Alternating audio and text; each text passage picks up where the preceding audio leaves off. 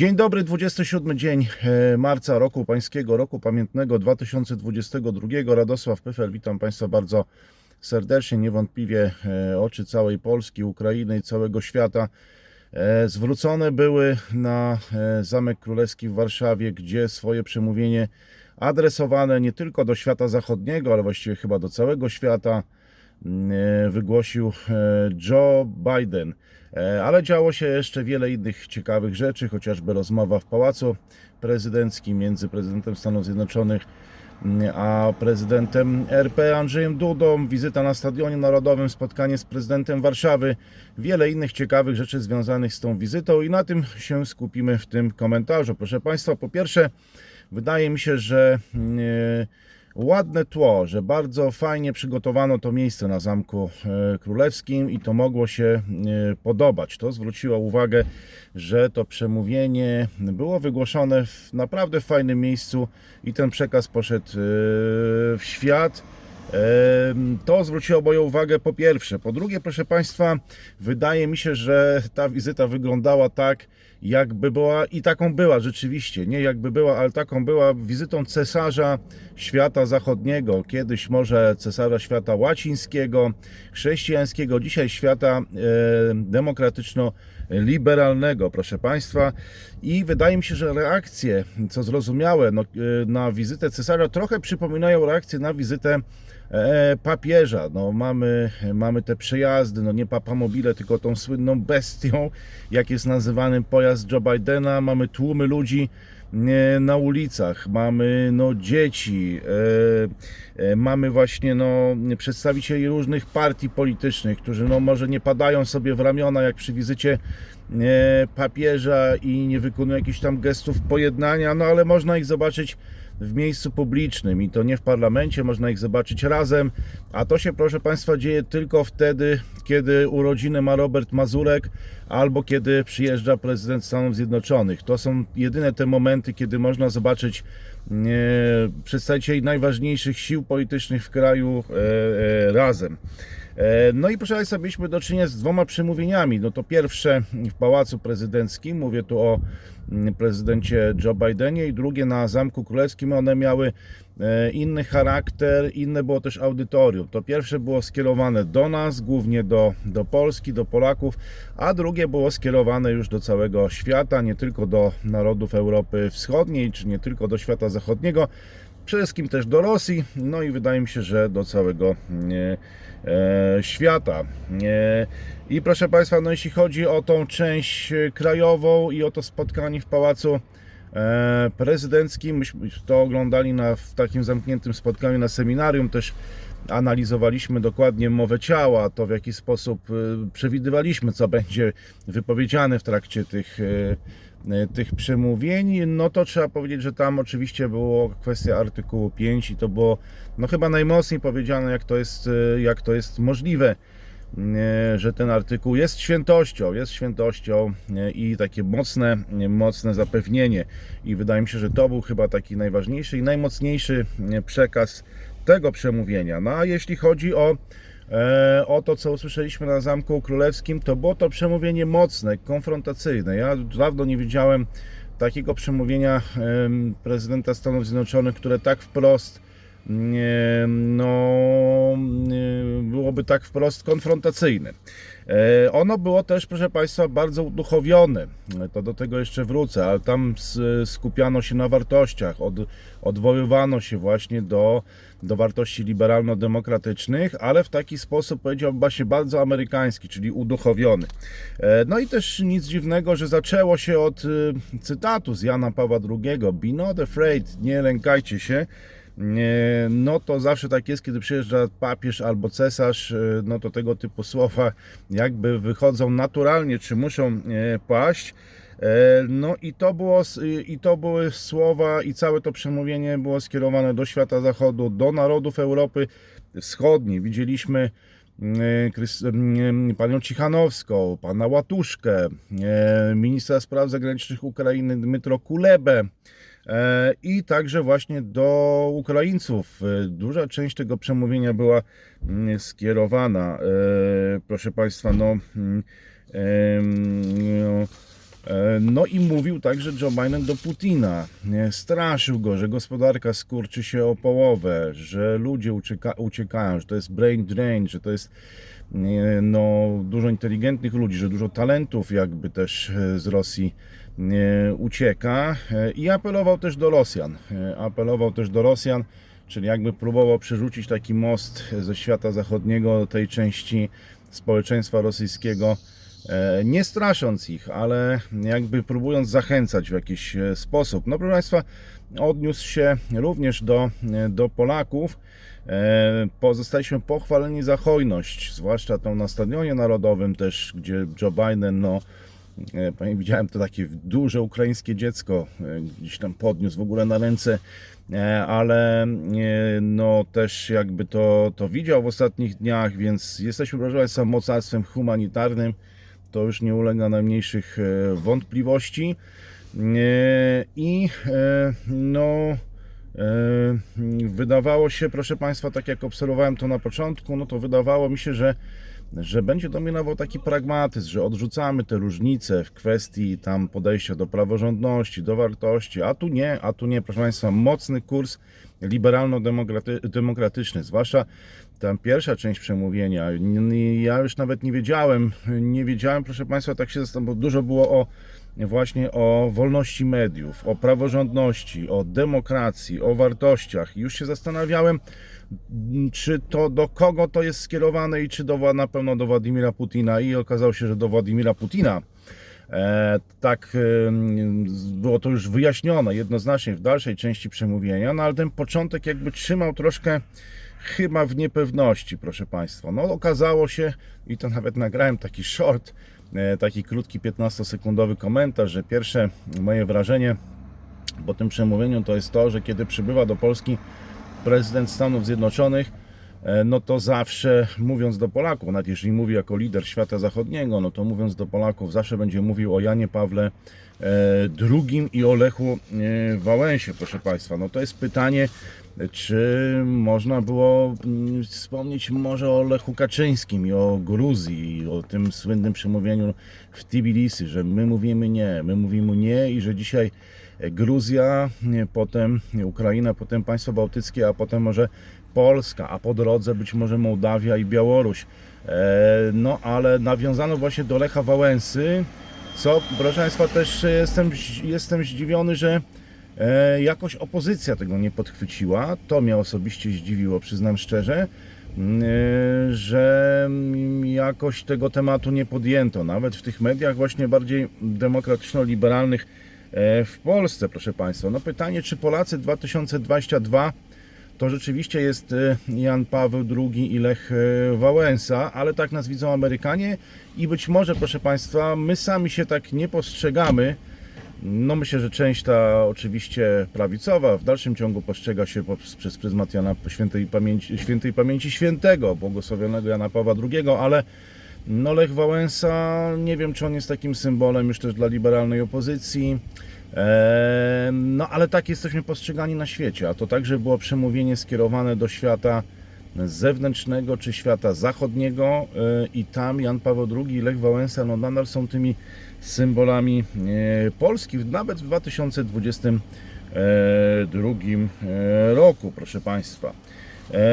No zakończyło się apelem o zjednoczenie, o zjednoczenie. No tutaj chyba trzeba by ten apel wygłosić, myślę, że w Berlinie albo w Paryżu, gdzieś w jakimś mieście może zachodniej Europy, ale w Polsce wybrzmiał on rzeczywiście dosyć mocno, właśnie wo wo wobec wartości, zjednoczenie świata zachodniego i to chyba jest, proszę Państwa, no jeśli cesarz liberalnej demokracji, cesarz świata liberalno-demokratycznego wygłasza takie przemówienie, bardzo ważne akurat w Warszawie, na Zamku Królewskim, no to chyba powinniśmy się z tego cieszyć, że ten cesarz to przemówienie wygłasza w stolicy w stolicy Polski. No, było to przemówienie uduchowione właśnie i tak czekałem na końcu, czy nie będzie niech stąpi duch Twój i odmieni oblicze ziemi, tej ziemi, czyli te słynne słowa Jana Pawła drugiego, ale skończyło się na cytacie tylko nie lękajcie się, nie było tego odniesienia do, do Ducha Świętego. Eee, proszę Państwa, No, pewne było niezadowolenie związane z tym, że, że no, mieliśmy jakiś brak może konkretnego planu. Nie było tam wskazanych jakichś konkretnych propozycji. To niezadowolenie z tego powodu wyraził Wołodymyr Zeleński. Wielu komentatorów na Ukrainie też krytykowało jakby to przemówienie z tego powodu. No ale my chyba w Polsce myślę, że możemy być bardziej, bardziej zadowoleni z naszej perspektywy.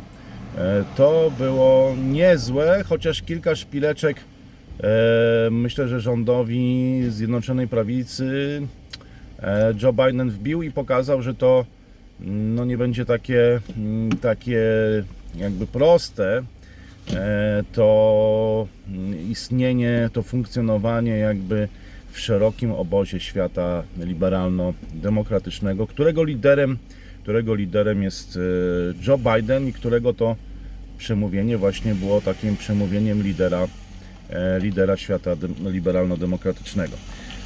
Proszę Państwa,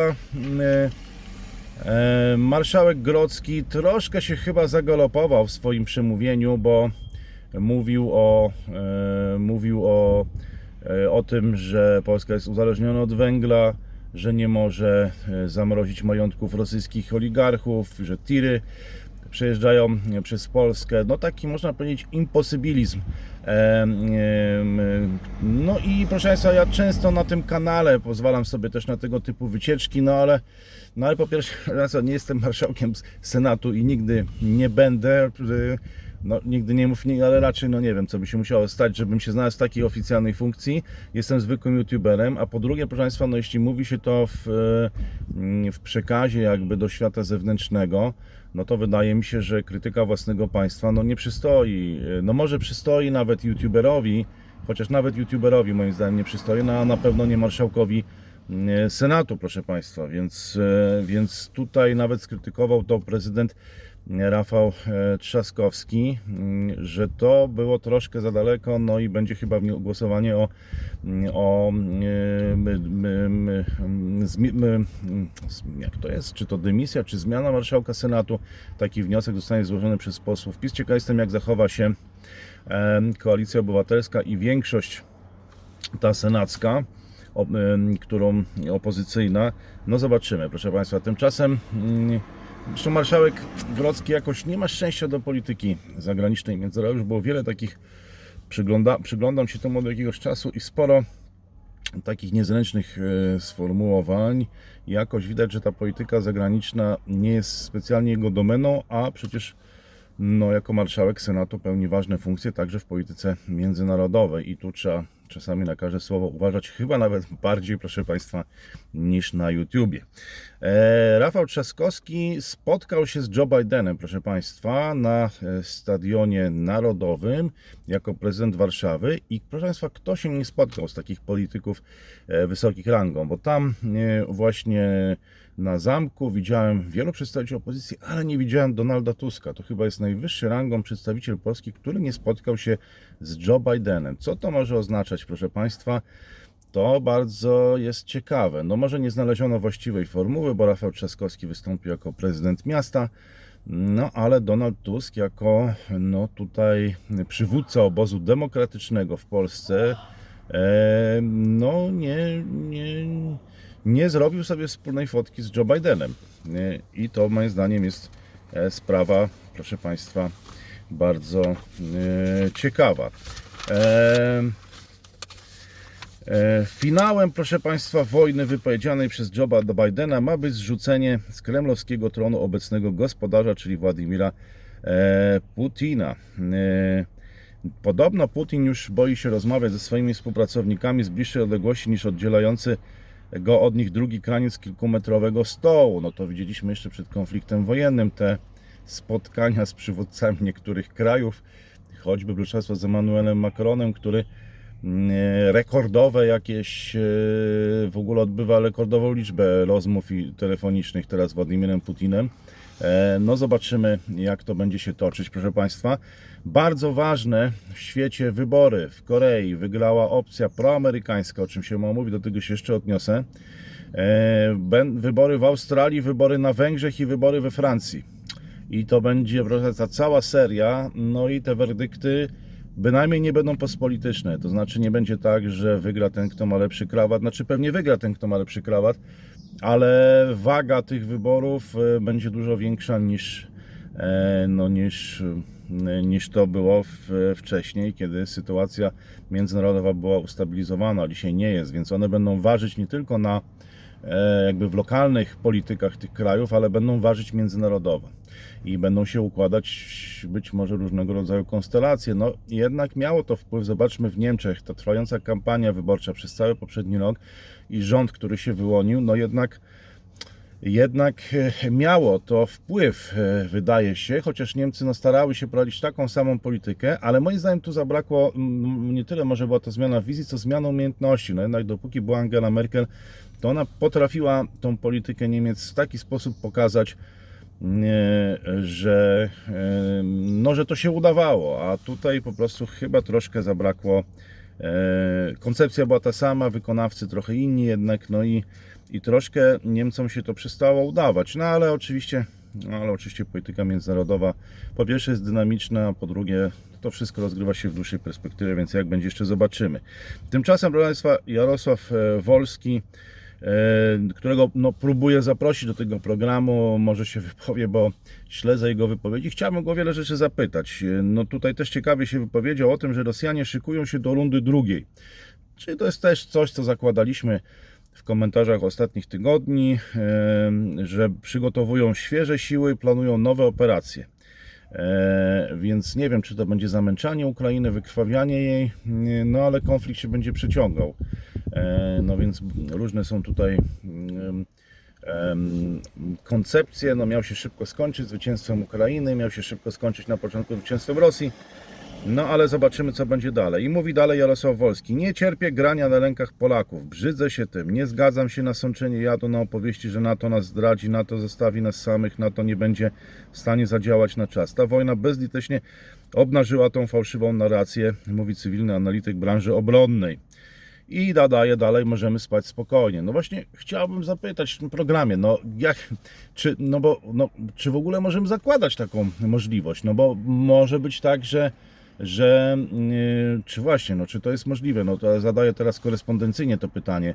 No ale że zostaniemy w sytuacji Ukrainy, że dostaniemy broń, przeszkolenie, wsparcie wywiadowcze, nabić i walczyć będziemy musieli sami. No Ukraina robi to wspaniale, tak? I też wydaje mi się, że też robi to wspaniale też dzięki temu wsparciu, bo wie, gdzie są Rosjanie, no i proszę Państwa, strzela do tych generałów czy wysokich rangą oficerów rosyjskich i opiera się już trzydziesty drugi dzień. No ale pytanie, no gdzie jest ta granica, na ile możemy o tym dyskutować? Chętnie bym o tym pogadał z Jarosławem Wolskim, no może odpowie na moje prośby, no ale zakładam, że teraz jak został gwiazdą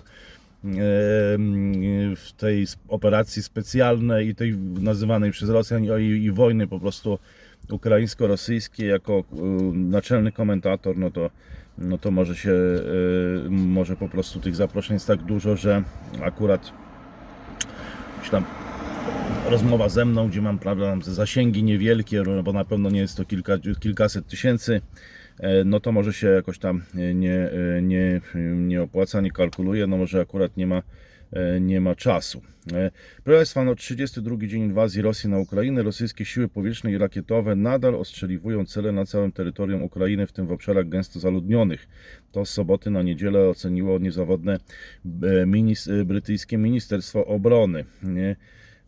Tymczasem no, obserwujemy w światowych mediach komentarze dotyczące przemówienia prezydenta U S A i tutaj właśnie media światowe piszą o tym, że słowa Putina są kłamstwem i obrzydlistwem, a wcześniej na spotkaniu z Andrzejem Dudą zauważono, że Joe Biden zapewnił, iż artykuł NATO jest dla nas świętym obowiązkiem, a wszystko to, proszę Państwa, w czasie, gdy we Lwowie spadały, na Lwów spadały rosyjskie rakiety. Washington Post z kolei stwierdził, że wizyta Joe Bidena w Polsce podkreśliła szybko zmieniającą się naturę relacji z Polską w kierunku bliskiego partnerstwa. Światowe media piszą o historycznym przemówieniu na Zamku Królewskim, przytaczają mowę o wspólnej odpowiedzialności świata za pomoc uchodźcom z Ukrainy oraz mocne wypowiedzi Bidena pod adresem Putina, proszę Państwa. Tymczasem Litwa szykuje się na inwazję. Putin to terrorysta, reszta to strata czasu, mówią Litwini. Już raz wjechały tu czołgi, ale inwazja się nie powiodła. Teraz, gdy Rosja najeżdża Ukrainę, ludzie to pamiętają. I gdy podróżuje się przed Litw- przez Litwę w ten wojenny marzec, nawet ziemia jest tu nerwowa, a ludzie żyją w nieustannym stanie alarmu. Są też niemieccy żołnierze, którzy mają ich bronić. No, trudno mi skomentować ten materiał Onetu, bo tutaj cytuję artykuł Onetu z podróż na wschodnią flankę, na to Litwa czeka na wojnę. Eee, eksplozje we Lwowie w zachodniej Ukrainie, to widzieliśmy we wszystkich mediach, o tym poinformowali przedstawiciele władz regionalnych. Gubernator obwodu lwowskiego Maksym Korzycki powiedział, że pięć osób zostało rannych, a ogień rakietowy trafił w magazyn paliwa i fabrykę. Jak dotąd Lwów uniknął wielu ostrzałów, które stały się częścią codziennego życia w wielu częściach Ukrainy, ale tam były non-stop jakieś alarmy bombowe, no i życie w takim mieście, gdzie co chwila gdzieś tam trzeba było zbiegać do schronu, to rozmawiałem z uchodźcami, no to do, do najprzyjemniejszych nie należy, no w każdym razie życie w miastach polskich jest wciąż no, zdecydowanie bardziej przyjemne. Lwów stał się także ośrodkiem dla setek tysięcy uchodźców uciekających z innych części kraja, kraju. Rosyjski atak nastąpił w momencie, gdy prezydent U S A wygłosił przemówienie w Warszawie, czyli to było jakoś skoordynowane i zgrane. Zwrócił się do narodu rosyjskiego w sprawie jego przywódcy Władimira Putina, mówiąc: na litość boską, ten człowiek nie może pozostać u władzy. No i wtedy właśnie rakiety na Lwów. Siedmiu rosyjskich generałów zginęło na Ukrainie, tak twierdzą przedstawiciele władz zachodnich. Taki artykuł ukazał się w B B C, proszę Państwa. Brytyjskie Ministerstwo Obrony, czyli ten niezawodny, ten niezawodny brytyjskie Ministerstwo Obrony, przedstawiło aktualne informacje na temat ostatnich walk na Ukrainie, stwierdzając, że siły rosyjskie kontynuują uderzenia na cele w całej Ukrainie, w tym w wielu gęsto zaludnionych obszarach cywilnych. Rosja nadal polega na amunicji wystrzeliwanej z rosyjskiej przestrzeni powietrznej, aby zmniejszyć narażenie swoich e, samolotów na ukraińską obronę przeciwlotniczą. Według doniesień U S A broń ta ma wskaźnik awaryjności sześćdziesiąt procent, co zmusza Rosję do przedstawienia się na mniej zaawansowane E, pociski.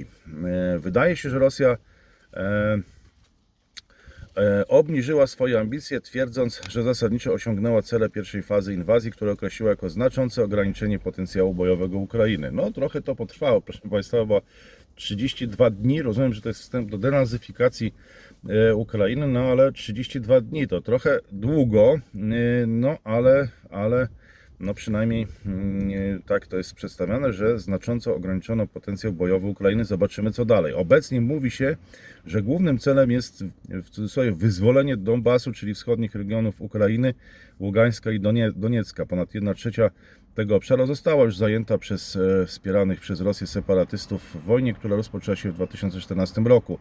No to by nawet dyplomacja ukraińska mówi, że to się zaczyna być nie tyle wariant fiński, czyli finlandyzacji Ukrainy, ale teraz wariant koreański, czyli w ogóle powołania tam jakiegoś odrębnego państwa ukraińskiego i podzielenia tak jak Korei. I być może tam Rosjanie się przebiją do Krymu i odetną kawałek tej Ukrainy, no będzie to, myślę, że bardzo ciekawe, ale to by oznaczało, że odejdą spod tych miast dużych, gdzie tam się zakorkowali chyba wręcz pod Kijowem, yy, yy, wycofają się i będą teraz kawałkować Ukrainę, tylko po co było w takim razie jechać pod Kijów yy, i stosować taktykę właśnie na jaremu i uderzać po prostu na rympał na cały kraj. No nie wiem, co to jest, proszę Państwa, dziwne, ale ja tego niestety nie wytłumaczę. To pewnie wiedzą eksperci od wojskowości. Rosja chce mieć wszystkie te właśnie terytoria wschodnie, zgodnie z tym, co powiedział prezydent Putin, gdy w okresie poprzedzającym inwazję uznał cały ten obszar należący do dwóch rosyjskich marionetkowych państewek. Będzie również próbowała kontrolować ukraińskie terytoria wzdłuż południowego wybrzeża na wschód od Krymu do granicy z Rosją. No i jest szerszy postulat, nadal dotyczy zapewnienia neutralności Ukrainy w przyszłości. No zobaczymy, są różne propozycje, ale no zobaczymy, zobaczymy. Cały czas te rozmowy trwają, a wszystko się rozstrzyga na polu, na polu bitewnym. Prezydent Wołodymyr Zeleński ponownie zaapelował do społeczności międzynarodowej o dostawy ciężkiej broni na Ukrainę. Ukraina nie może strącać rosyjskich rakiet z strzelbami śrutowymi i bronią maszynową, powiedział Zeleński w opublikowanym z nocy z sobotę na niedzielę nagraniu wideo. No i proszę Państwa, tak, dziękuję mieszkańcom Warszawy za otwarcie serc, napisał na Twitterze prezydent Joe Biden po spotkaniu z przebywającymi na Stadionie Narodowym uchodźcami wojennymi z Ukrainy. Dziś po południu odwiedziłem ukraińskich uchodźców, którzy przybyli do Polski. Nawet nie mówiąc tym samym językiem, łatwo jest dostrzec w ich oczach prawdziwą karuzelę emocji. Pragnę podziękować mojemu przyjacielowi, kucharzowi Jose Andresowi i jego zespołowi, wszystkim mieszkańcom Warszawy za otwarcie swych serc. No tutaj ten, ten kucharz to jest intrygująca postać, Jose Andres. Chyba jakiś właśnie taki obywatel amerykański pochodzenia latynoskiego, jak wnioskuję. No ciekaw jestem, czy dobrze gotuje, ale no ja być może nie będę miał tego okazji sprawdzić, ale może, może Państwo znacie jakąś restaurację w Stanach Zjednoczonych, gdzie gotuje Jose Andres. Nie lękajcie się, te, te słowa Jana Pawła drugiego odmieniły świat, co było przesłanie, które pomogło zakończyć ucisk sowiecki i wyzwolić trzydzieści lat temu tą ziemię i całą Europę Wschodnią. To przesłanie, które pokona okrucieństwo, wykluczając z tej niesprawiedliwej wojny, jak mówił Joe Biden w Warszawie. Tak jak mówiłem, to było takie bardzo duchowe przemówienie, uduchowione. Joe Biden mówił o sile wiary, odporności, sile ludzi w obliczu brutalnego systemu okrutnych rządów. I właśnie to, że to jest przesłanie, które pokona okrucieństwo, brutalność tej niesprawiedliwej wojny. Rosyjscy oligarchowie mogą przybyć do Turcji, ale muszą przestrzegać prawa międzynarodowego, by prowadzić interesy, oświadczył w sobotę turecki minister spraw zagranicznych Mevlüt Çavuşoğlu, cytowany przez Reutersa. Agencja przypomina, że władze w Ankarze ostro krytykują Rosję za napaść na Ukrainie, ale są przeciwne sankcjom wprowadzonym przez ich sojuszników z NATO. Çavuşoğlu, uczestniczący w konferencji w Dausze w Katarze, stwierdził, że jeśli rosyjscy oligarchowie albo jacyś inni rosyjscy obywatele chcą odwiedzić Turcję, to oczywiście mogą. No pewnie ci bogaci, którzy chcą się wyprowadzić, na pewno, na pewno będą też mile, znaczy no będą... jakby to powiedzieć, mile widziani. No na pewno nikt nie będzie miał nic przeciwko, o tak to określmy. Jesteśmy wdzięczni za to, że kontynuujemy ścieżkę ku rozpoczęciu współpracy w zakresie budowni elektrowni atomowych w Polsce, powiedział Andrzej Duda podczas sobotniego spotkania z prezydentem U S A Joe Bidenem. Na pewno też jest to ważna, istotna deklaracja. Proszę Państwa, gospodarka Rosji była swego, swego czasu jedenasta na świecie, ale wkrótce będzie poza pierwszą dwudziestką. Nałożyliśmy na ten kraj olbrzymie sankcje. Rubel jest już walutą śmieciową.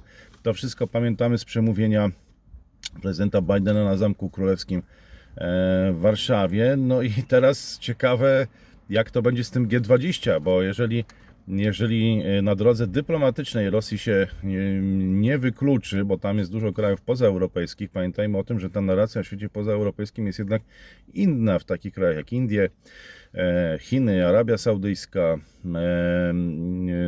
a du- dużo z tych krajów no jest, jest właśnie w G dwadzieścia, więc jeśli jeśli w listopadzie Rosja nie zostanie wykluczona w drodze jakby konsensusu, pewnie tak, pewnie będzie o to trudno, bo no Stany Zjednoczone mogłyby uzyskać poparcie krajów zachodnich, no ale one wcale nie stanowią jakiejś zdecydowanej większości w G dwadzieścia czy kraje G siedem. No ale to w takim razie, jak ta gospodarka zacznie dołować, tak jak to mówił Joe Biden w Warszawie, i wypadnie z tej pierwszej dwudziestki, no to pytanie, czy Polska będzie w stanie to udźwignąć, proszę Państwa, czy będzie w stanie wejść do G dwadzieścia, no to by była niesamowita rzecz, bo musielibyśmy, tak jak Ukraina na polu bitwy się sprawdziła, tak Polska musiałaby się sprawdzić na polu dyplomatycznym, czyli przedstawić tą agendę globalną i to globalne spojrzenie, globalne myślenie, no bo tego wymagałoby rozwój sytuacji, tego wymagałaby odpowiedzialność za losy świata, żeby po prostu wejść do G dwadzieścia i przedstawić perspektywę trochę może tej części świata, właśnie Europy Środkowej, no, która była często jest postrzegana jako, taki, jako taka grupa krajów, która no, nie ma jakiejś własnej wizji, tylko powtarza mm, jakieś takie frazesy o jedności europejskiej, albo powtarza wszystko to, co inne kraje mówią. A tu, proszę Państwa, no może jest taki, no niektórzy politycy nie są lubiani, bo to rozgrywają w tej części świata jakieś antagonizmy takie na, jakieś nacjonalizmy jeszcze z dawnych, z dawnych czasów, ale wydaje mi się, wydaje mi się, że jednak ten region miałby coś ciekawego do powiedzenia, coś ciekawego do zaproponowania. No i zobaczymy, jak to, jak to będzie, bo tak wiele rzeczy się zmienia, że to, co było niemożliwe, staje się możliwe i ta postpolityka trochę się kończy. Znaczy, cały czas używamy tych narzędzi postpolitycznych, ale, ale postpolityka jako taka no jest jej mniej, mniej postpolityki w postpolityce, o tak bym powiedział, więcej takich twardych interesów zaczyna dochodzić do głosu, no zresztą widzimy, wojna to wojna, no giną ludzie i, i chyba nie może być większego zaprzeczenia postpolityki niż po prostu realne konflikty wojenne, które okazują się śmiertelne dla niestety dużej grupy osób, w tym cywilów, dzieci i tak dalej. Proszę Państwa, to tyle na dzisiaj i wczoraj oczywiście był dwudziestego szóstego marca. Ja tego komentarza nie nagrywałem dwudziestego drugiego marca, tak jak Państwo, niektórzy z Państwa przypuszczali, że jestem jasnowidzem i już wszystko to wiedziałem.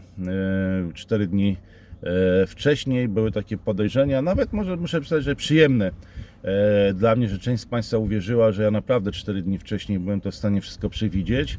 To jest, uważam, komplement dla mnie. Albo jestem tak y, inteligentny, albo, y, albo posiadam jakieś nadprzyrodzone zdolności y, i bezzasadne będzie tutaj powoływanie się na Krzysztof, Krzysztofa Jackowskiego, gdzie ja mówię czasami, że po prostu już nie jesteśmy w stanie przewidzieć, co dalej, trzeba dzwonić do Krzysztofa Jackowskiego, a czasem Państwo sami niektórzy, no uważacie, że ja już z celodniowym wyprzedzeniem niektóre rzeczy wiem.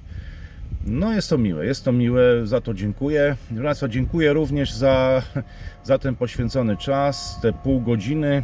Macie Państwo tyle źródeł, e, informacji i to, że akurat zdecydowaliście się wysłuchać mnie, jest dla mnie wielkim honorem, zaszczytem, wyróżnieniem, za to bardzo dziękuję. Będę wdzięczny za wszelkie komentarze, niedługo wystąpię na live'ie, takim nie u siebie, ale w innym miejscu, liczę, że będziecie.